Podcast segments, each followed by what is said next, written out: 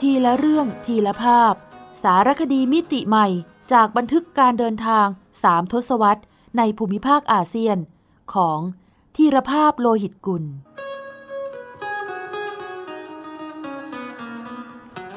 อ่านโดย สมปองดวงสวัย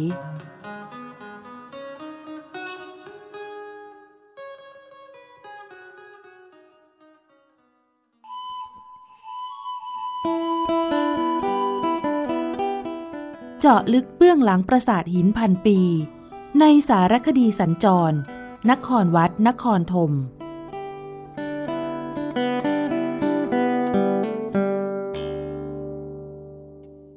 ภาพจำหลักที่ระเบียงปราสาทบายนนครธมภาพจำหลักที่ระเบียงด้านนอกของปราสาทนครธมหรือบายนทั้งสี่ทิศ มีความยาวรวมกันถึง 1,200 เมตร ในภาพจำหลักทั้งหมด สามารถนับรวมรูปคนและสัตว์ต่างๆ ได้ถึง 11,000 ร่าง เนื้อหาภาพมีความแตกต่างกับปราสาทนครวัด ซึ่งมุ่งรับใช้ศาสนา จึงจำหลักภาพเทพเจ้าในศาสนาฮินดู คือพระวิษณุในอวตารต่างๆ ที่พระเจ้าสุริยะวรมันที่สองผู้ทรงสร้างนครวัดนับถือ แต่ภาพจำหลักที่ปราสาทบายนเล่าเรื่องราวประวัติศาสตร์ การสงครามระหว่างขอมกับจาม เพื่อมุ่งเชิดชู พระเกียรติคุณพระเจ้าชัยวรมันที่เจ็ดและมีองค์ประกอบภาพที่โดดเด่นคือ ภาพชีวิตประจำวันของชาวขอมเมื่อราว 800 ปีก่อน ซึ่งภาพจำหลักณปราสาทแห่งอื่นไม่มี อย่างไรก็ตาม นักประวัติศาสตร์ศิลป์ลงความเห็นว่า ภาพจำหลักที่บายน มีลักษณะเร่งรีบและมีความสวยงามด้อยกว่าที่นครวัด อีกทั้งยังมีพื้นที่ ซึ่งจำหลักภาพไม่เสร็จสิ้นมากกว่าด้วย การเดินชมภาพจำหลักที่บายนจะสวนทางกับนครวัด คือเดินเวียนขวา ให้ภาพจำหลักอยู่ทางขวามือของเรา ในขณะที่นครวัด เวียนซ้ายโดยพิจารณาจากความสำคัญของเนื้อหาภาพอันหนึ่งระเบียงรอบปราสาทบายนเดิม จะมีหลังคาเช่นเดียวกับปราสาทนครวัด โดยดูจากโครงสร้างของเสารับหลังคาที่ยังเหลืออยู่ แต่ปัจจุบันหลังคาพังทลายลงมาทั้งหมด ซึ่งน่าจะพังลงมานานมากแล้ว เนื่องจากการสร้างปราสาทบายนเร่งรีบกว่า จึงประณีตน้อยกว่าปราสาทนครวัด การเดินชมภาพจำหลักที่ระเบียงปราสาทบายนในวันนี้ จึงต้องเดินกลางแจ้ง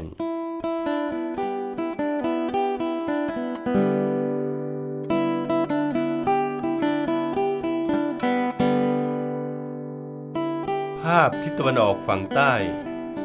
แบ่งผนังออกเป็นสามชั้นตามยาว ชั้นล่างสุด เป็นกองทัพของพระเจ้าชัยวรมันที่ 7 ในการรบกับพวกจาม เพื่อกอบกู้อาณาจักรขอมคืนมา ในพศ 1724 มีทัพช้างอันงามสง่าอยู่ทางขวาสุดของภาพ ที่น่าสนใจคือ แม้ว่าพระเจ้าชัยวรมันที่ 7 จะทรงหันมานับถือศาสนาพุทธ นิกายมหายาน แต่ขนบประเพณีหลายอย่างก็ยังเป็นคติพราหมณ์หรือฮินดู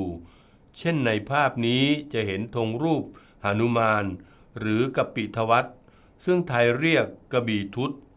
ปะปนอยู่ในขบวนทัพด้วย ดังที่ทราบกันดีว่าหนุมานเป็นฐานเอกของพระราม ซึ่งเป็นอวตารของพระวิษณุ พระนารายณ์อันเป็นเทพฮินดู นอกจากนั้น หากสังเกตกองทหารที่เดินตามหลังช้าง จะเห็นมีทหารรับจ้างชาวจีนเดินอยู่ด้วย สังเกตใบหน้ารูปไข่ กล้าวมวยผมและมีเครา อันเป็นพิมพ์นิยมของชาวจีน แต่ที่น่าสนใจอีกจุดหนึ่ง ทางซ้ายมือเกือบสุดของภาพชั้นล่าง คือกองคารวานเกวียนที่ขนสเสบียงอาหารบำรุงกองทัพ หรืออาจเรียกหน่วยพลาธิการ ซึ่งเป็นชาวบ้านธรรมดา ภาพเล่ารายละเอียดไว้น่ารัก เช่น ผู้หญิงเทินกระบุงตะกร้าไว้บนหัว บางคนหอบลูกจุงหลาน จุงหมูหมามากับกองเกวียน ผู้ชายบางคนกำลังจุดเตาไฟหุงข้าว บางคนกำลังเป่าลูกดอกยิงนก มากินเป็นอาหาร ทางซ้ายมือสุดมีผู้หญิงถือเต่า ซึ่งสันนิษฐานว่า กำลังเอาแกงกิน แต่เต่าดันไปกัดก้นผู้ชายที่เดินข้างหน้า ชายคนนั้นจึงหันมาดูด้วยหน้าตาถมึงถึง ส่วนชั้นกลางเป็นภาพการลำเลียงโลงศพทหารที่เสียชีวิต ในสมรภูมิกลับเมืองพระนครหลวง และมีภาพที่สันนิษฐานว่ากำลังเตรียมการฆ่าควายตัวหนึ่ง ในพิธีบูชายัน หรือฆ่าเพื่อฉลองชัยชนะ ชั้นบนสุดตรงกลางเป็นภาพ พระเจ้าชัยวรมันที่เจ็ดในฐานะจอมทัพ ประทับนั่งบนหลังม้า ใต้ร่มฉัด โดยมีเหล่านางสนมและข้าราชบริพารตามเสด็จ สอดคล้องกับพระราชพงศาวดารกัมพูชาที่ว่า พระองค์ทรงใช้เวลาในพระชนชีพไปกับการรบเพื่อกอบกู้แผ่นดิน และทรงเป็นพุทธมามกะ เราจึงไม่เห็นภาพของพระองค์ในชุดทรงเครื่องกษัตริย์ เชกเช่นพระเจ้าสุริยะวรมันที่สอง แต่จะเห็นพระองค์ในฐานะจอมทัพ หรือไม่ก็ในฐานะกษัตริย์ผู้ทรงธรรม นั่นคือภาพพระองค์ ในท่าบำเพ็ญสมาธิ ไม่ทรงเครื่องประดับใด ๆ พระเศียรกล้าวมวยผม พระพักแสดงความแน่วแน่ในปางสมาธิ พระองค์ทรงมีพระมเหสีองค์แรก คือพระนางชัยราชเทวี ซึ่งมีจารึกระบุว่า พระนางทรงบำเพ็ญสมาธิอย่างเข้มงวด ระหว่างที่พระราชสวามีกำลังทรงต่อสู้กับกองทัพจาม จนพระนางถูกเผาด้วยการบำเพ็ญสมาธิพายผอมด้วยการถือศีล อันนี้เป็นคำของมาร์ตแลนจิโต จากหนังสือประวัติเมืองพระนครของขอม จนกระทั่งเมื่อพระสวามีทรงได้รับชัยชนะ และกระทำพระราชพิธี ราชาพิเศษพระนางทรงมีความสุขอยู่ได้ไม่นานก็สิ้นพระชนชีพ พระเจ้าชัยวรมันที่เจ็ดจึงทรงพระราชทานตำแหน่งพระมเหสี แก่เจ้าหญิงอินทรเทวี พระเชษฐภกินีของพระนางชัยราชเทวี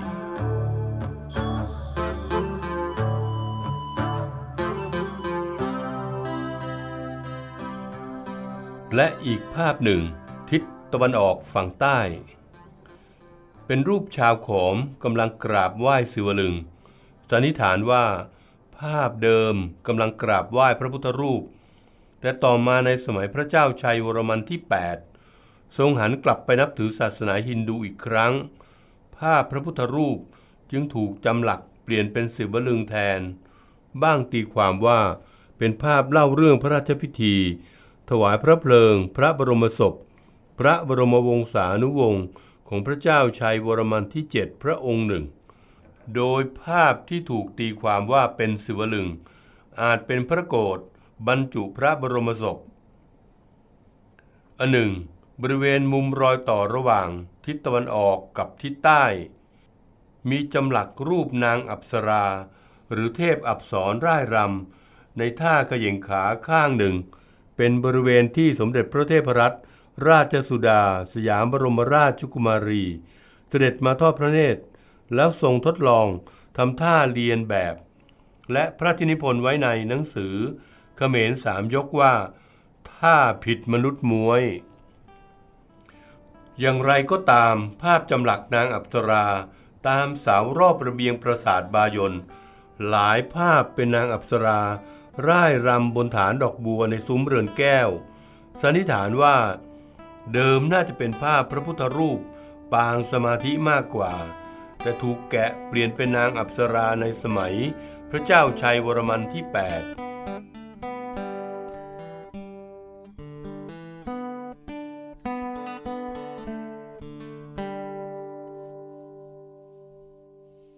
ภาพทิศใต้ฝั่งตะวันออก นับเป็นภาพจำหลักที่อลังการและสมบูรณ์ประณีตที่สุดของปราสาทบายนด้านบนของภาพเล่าเรื่องยุทธนาวีที่ทะเลสาบเขมร ระหว่างกองทัพขอม ซึ่งไม่ใส่หมวกกับกองทัพจามที่ใส่หมวก มีภาพทหารขอมพุ่งหอก แทงทหารจาม จมูกโด่งคล้ายแขก ภาพจระเข้ในทะเลสาบเขมร กำลังกินศพทหารจามที่ตกจากเรือ พิจารณาจากการแต่งกายของทหารจาม ซึ่งสวมหมวกรูปร่าง คล้ายดอกไม้คว่ำอีกทั้งการตกแต่งหัวเรือเป็นรูปพญานาคอย่างสวยงามแล้ว นับว่า ชาวจามเป็นชนชาติที่มีอารยธรรมสูงชนชาติหนึ่ง ที่น่าสนใจอีกภาพหนึ่งคือ ภาพทหารเขมรคนหนึ่ง ซึ่งนุ่งผ้าเตี่ยว และมีเครื่องรางของขลังครบครัน สู้กับทหารจามนับสิบคน ด้านล่างของภาพเป็นเรื่องราวในชีวิตประจำวันของชาวขอม เช่น ชาวบ้านกำลังล่าสัตว์ ผู้หญิงกำลังคลอดลูกกำลังหาหาวให้กัน บ้างกำลังตีไก่ เล่นหมากรุก แม่ค้าชาวจีนในตลาดกำลังขายปลา กำลังตั้งวงพูดคุยกัน มีภาพชาวเขมรกับชาวจีน เอาหมูมากัดกัน ภาพมวยปล้ำทหารเขมรซ้อมรบด้วยโล่และดั้ง ภาพที่สันนิษฐานว่า หมอตำแยกำลังคลอดให้หญิงคนหนึ่ง และภาพการเฉลิมฉลองชัยชนะ จากการพิชิตศัตรูคือชาวจามสำเร็จ ภาพนี้อยู่บริเวณแถวล่างซ้ายเกือบสุดของภาพ มีคนปิ้งปลา ลวกหมู หุงข้าว บุคคลคล้ายบริกรยกน้ำไปเสิร์ฟ แต่ที่น่าสนใจคือ บริเวณซ้ายสุดของภาพ มีภาพจำหลักเล่าเรื่องการตัดหิน และขนหินไปสร้างปราสาท ที่หาชมไม่ได้ในปราสาทแห่งอื่น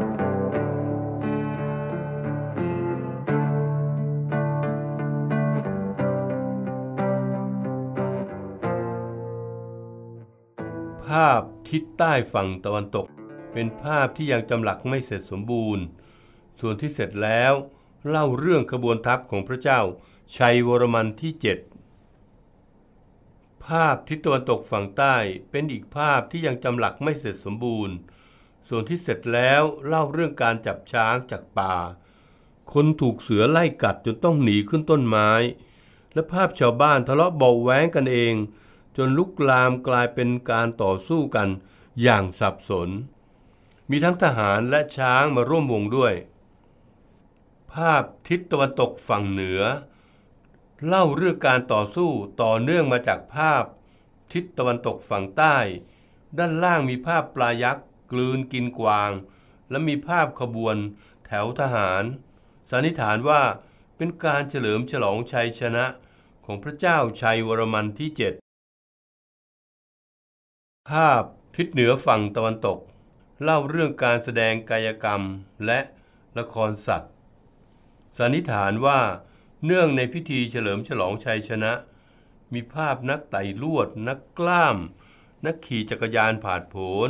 การแข่งขันมวยปล้ำคณะละครสัตว์กำลังเดินสวนสนาม มีเหล่าข้าราชบริพารกำลังมองดูอยู่บนระเบียง บางส่วนของภาพยังจำหลักไม่เสร็จสิ้น ภาพเล่าเรื่องแม่น้ำสองสายที่เต็มไปด้วยปลา ภาพกองทัพจามถูกตีแตกกระเจิง จากอาณาจักรขอม ภายหลังพ่ายแพ้ในการรบ บางส่วนของภาพยังจำหลักไม่เสร็จสิ้น ภาพทิศเหนือฝั่งตะวันออก เป็นภาพยุทธหัตถีระหว่างขอมกับจาม มีภาพการชนช้างที่น่าตื่นเต้น ภาพทหารขอม ปีนขึ้นไปจ่อยิงทหารจาม ด้วยธนูบนหลังช้าง ภาพทิศตะวันออกฝั่งเหนือ เล่าเรื่องสงครามในปีพศ 1620 ซึ่งกองทัพจาม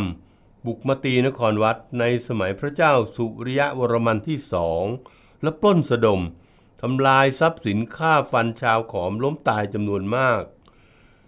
มีภาพแม่ทัพชาวขอมนอนบาดเจ็บในเปล ภาพชาวบ้านเมาไม้ไม่ได้สติ ในขณะที่ทหารจามกำลังเริงร่าในชัยชนะ ก่อนจะถูกกองทัพพระเจ้าชัยวรมันที่เจ็ดบุกมาทวงชัยชนะคืนในอีกสี่ปีต่อมา แล้วสถาปนาเมืองพระนครหลวง และปราสาทบายนขึ้นแทนนครวัด ซึ่งเรื่องราวในภาพนี้ จะสอดรับกับภาพทางทิศตะวันออกฝั่งใต้พอดี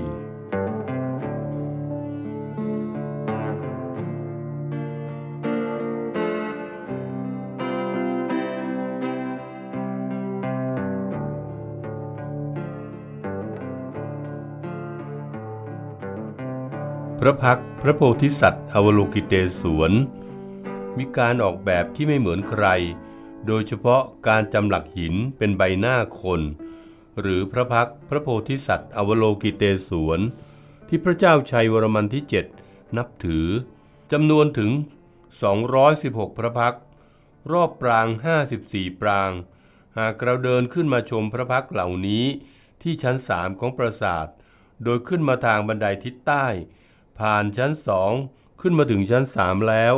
เลี้ยวซ้ายเล็กน้อย จะมีอยู่มุมหนึ่งที่สามารถมองเห็นพระพักซ้อนกันสามพระพักเป็นมุมที่นักท่องเที่ยว นิยมมาถ่ายรูปมุมหนึ่ง จากนั้นหากเดินเวียนขวามาจนถึงบันไดทางลงด้านทิศเหนือ แล้วเดินเลยมาอีกราวสามเมตร จะเห็นพระพักพระโพธิสัตว์ ที่ช่างสมัยโบราณจำหลักไว้ต่ำระดับสายตา อีกทั้งเป็นที่ยอมรับกันว่า มีรอยยิ้มแบบที่เรียกว่า ยิ้มบายนคือยิ้มอย่างมีเมตตา ซึ่งรัฐบาลกัมพูชาสมัยหนึ่ง เคยนำภาพพระพักนี้ ประดับด้านหน้าธนบัตร ราคา 50เหรียญจึงเป็นพระพักยอดนิยมสำหรับนักท่องเที่ยวมาถ่ายภาพอีกพระพักหนึ่ง อันหนึ่ง หากสังเกตที่พระนราชของพระพักพระโพธิสัตว์ทั้งหมด จะเห็นรอยจำหลักเป็นรูปคล้ายดวงตาหนึ่งดวง ประดับในแนวตั้ง นักโบราณคดีลงความเห็นว่าจำหลักในสมัยหลังรัชกาลพระเจ้าชัยวรมันที่ 7 เมื่ออิทธิพลศาสนาฮินดูไสยวานิกายกลับมามีบทบาทในราชสำนักขอมอีกครั้ง พระเจ้าชัยวรมันที่ 8 โปรดให้จำหลักดวงตานี้ เพื่ออธิบายว่า พระพักที่ปราสาทบายนไม่ใช่พระโพธิสัตว์อวโลกิเตศวร แต่เป็นพระศิวะ ซึ่งมีตาที่สามหรือบางทีก็อธิบายว่า เป็นพรหมพัก คือพรหมสีหน้า หรืออาจเป็นเท้าจัตุโลกบาล ตามคติฮินดู พระพักเหล่านี้จึงไม่ถูกทำลาย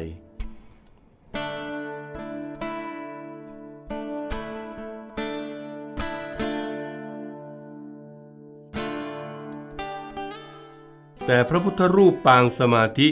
ที่จำหลักไว้ในซุ้มเรือนแก้ว หรือที่ทับหลังในปราสาทนี้ จะถูกทำลายโดยแกะทิ้ง หรือแกะเปลี่ยนมาเป็นศิวลึง รูปเคารพพระศิวะทั้งหมด ยกเว้นแห่งเดียวคือ พระอมิตภะพระอมิตภะเป็นทยานิพุทธเจ้าทิศตะวันตกที่สำคัญกว่าทิศใด ๆ เพราะเป็นผู้ให้กำเนิดพระโพธิสัตว์อวโลกิเตศวร บางครั้งจึงมีการแกะสลัก พระอมิตาภะปางสมาธิ ประดับเป็นศิราพรของพระโพธิสัตว์อวโลกิเตศวรเช่น ที่ชั้นสามปราสาทบายนใกล้กับพระพักยอดนิยม ตรงบันไดทางลงทิศเหนือ จะเห็นช่องสี่เหลี่ยมขนาดหนึ่งตารางเมตร มองลงไปจะเห็นหน้าบันของโคปุระหรือซุ้มประตู ชั้นสอง จำหลักภาพพระโพธิสัตว์อวโลกิเตศวรสี่กร ประทับยืนถือพระไตรปิฎกหม้อน้ำมนต์ดอกบัว ลูกประคำหากสังเกตที่พระนาราชของพระโพธิสัตว์องค์นี้ จะเห็นพระอมิตภะปางสมาธิ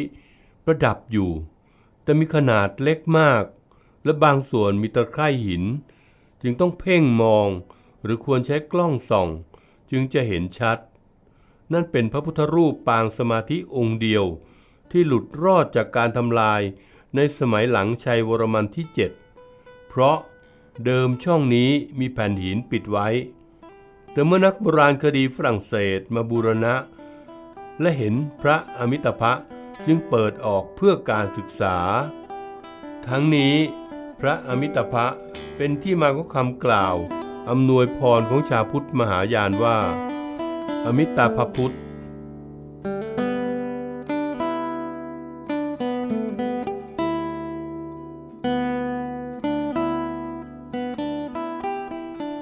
พระพุทธรูปนาคปรก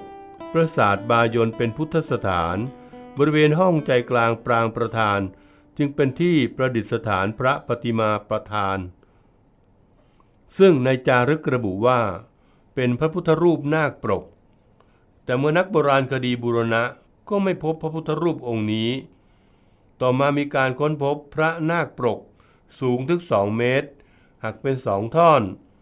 ตกอยู่ในพงหญ้าใกล้ประตูทางออกนครธมด้านทิศตะวันออก นักโบราณคดีเชื่อว่า นี่คือพระปฏิมาประธานของปราสาทบายนแต่อาจมีคนร้ายหมายโจรกรรมไปขาย ทว่าการขนย้ายลำบาก ทำให้หักเป็นสองท่อน จึงทิ้งไว้ หน่วยอนุรักษ์โบราณสถานจึงบูรณะด้วยการใช้ปูนเชื่อม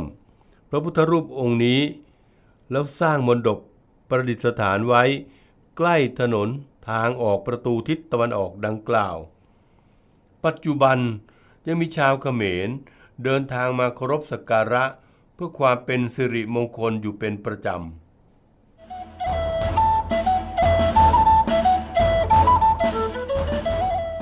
ซอกแซกอาเซียน ทุกซอกทุกมุมของอาเซียน มีเรื่องราวที่ค้นหาได้ไม่รู้จบ โดย กิติมาพรจิตราธร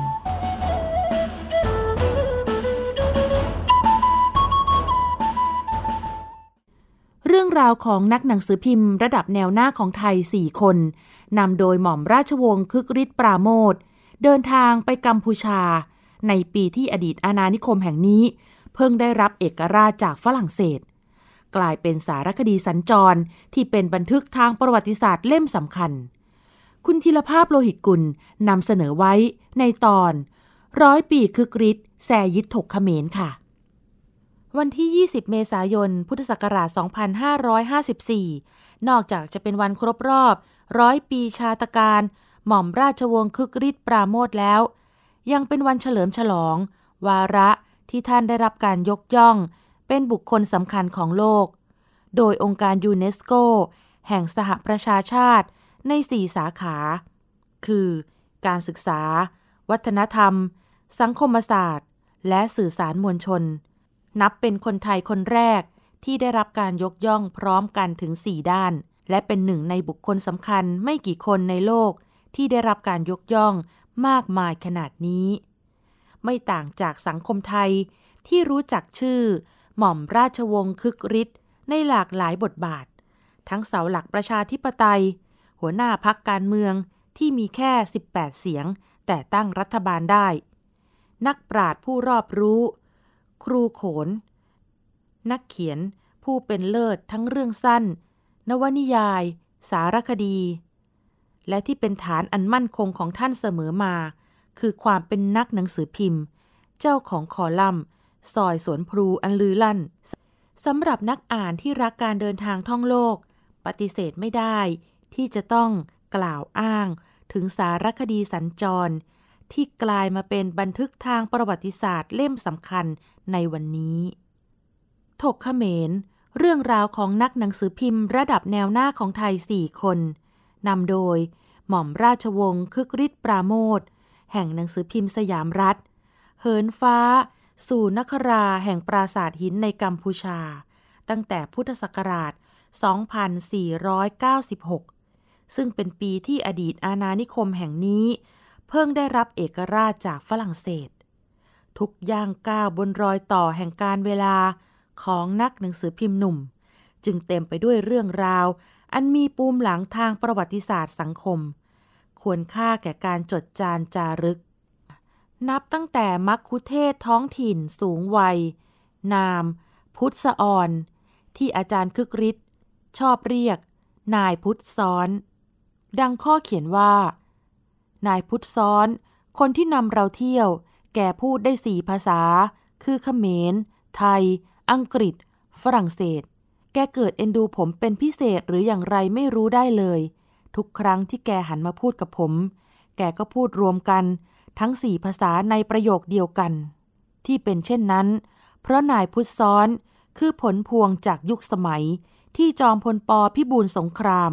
เคยบุกเข้ายึดเสียมเรียบ พระตะบองและสีโสพลจากฝรั่งเศส ในปีพุทธศักราช 2485 แล้วปกครองเป็นจังหวัดหนึ่งของไทย ชื่อ จังหวัดพิบูลสงคราม นายพุทธซ้อนซึ่งรู้ภาษาฝรั่งเศสดีอยู่แล้ว จึงได้เรียนหนังสือไทยจากครูไทยด้วย ครั้นทราบว่าหม่อมราชวงศ์คึกฤทธิ์เป็นนักหนังสือพิมพ์ผู้รอบรู้ นายพุทธซ้อนจึงปล่อยมุกทีเดียวสี่ภาษา หรือแม้กระทั่ง รถสามล้อ ที่ฝรั่งเศสออกแบบมา ให้เมืองขึ้นอย่างเวียดนามและกัมพูชาใช้ เรียกว่าซีโคร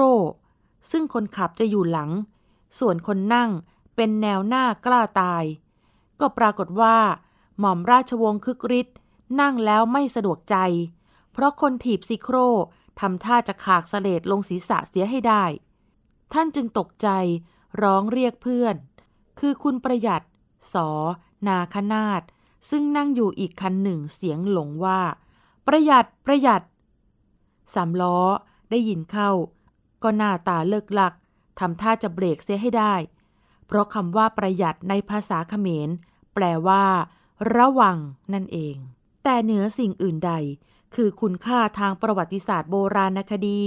ที่ท่านบันทึก และพิเคราะห์พิจารณ์ไว้ในถกเขมร ด้วยชั้นเชิงทางภาษา ลีลาทางวรรณศิลป์ อันเปี่ยมด้วยอัธรสและแง่คิด มุมมองชวนให้พินิจตรึกตรอง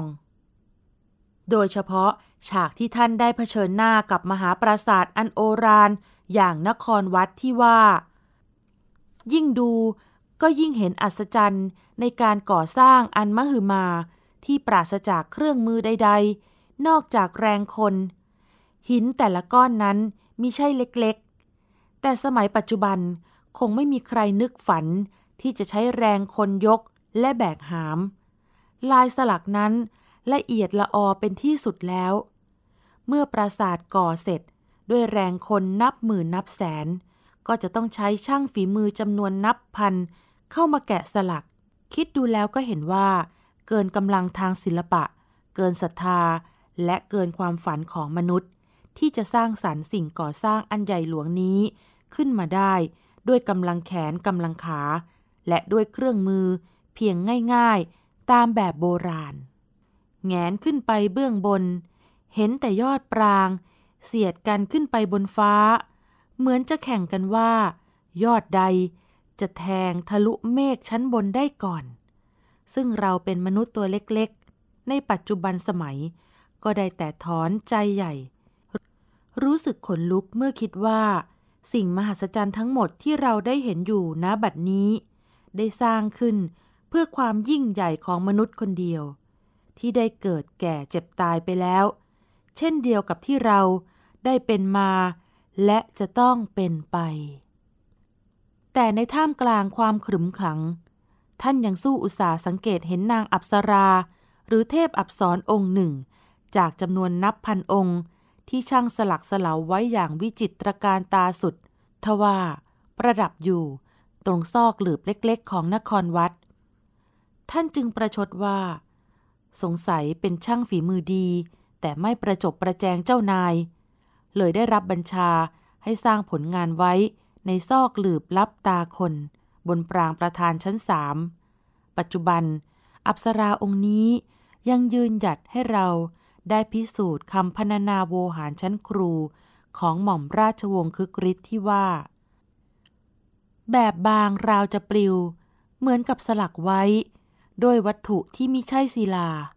แต่เบาและใสสะอาด ทุกตนซ่อนยิ้มไว้ในใบหน้า ซึ่งไม่ใช่ยิ้มอันเต็มไปด้วยกิเลสตัณหาของมนุษย์ แต่เป็นรอยยิ้มอันเกิดจากความสุขของสวรรค์ ยิ้มที่สะอาดและแจ่มใส เหมือนกับเมฆยามอรุณ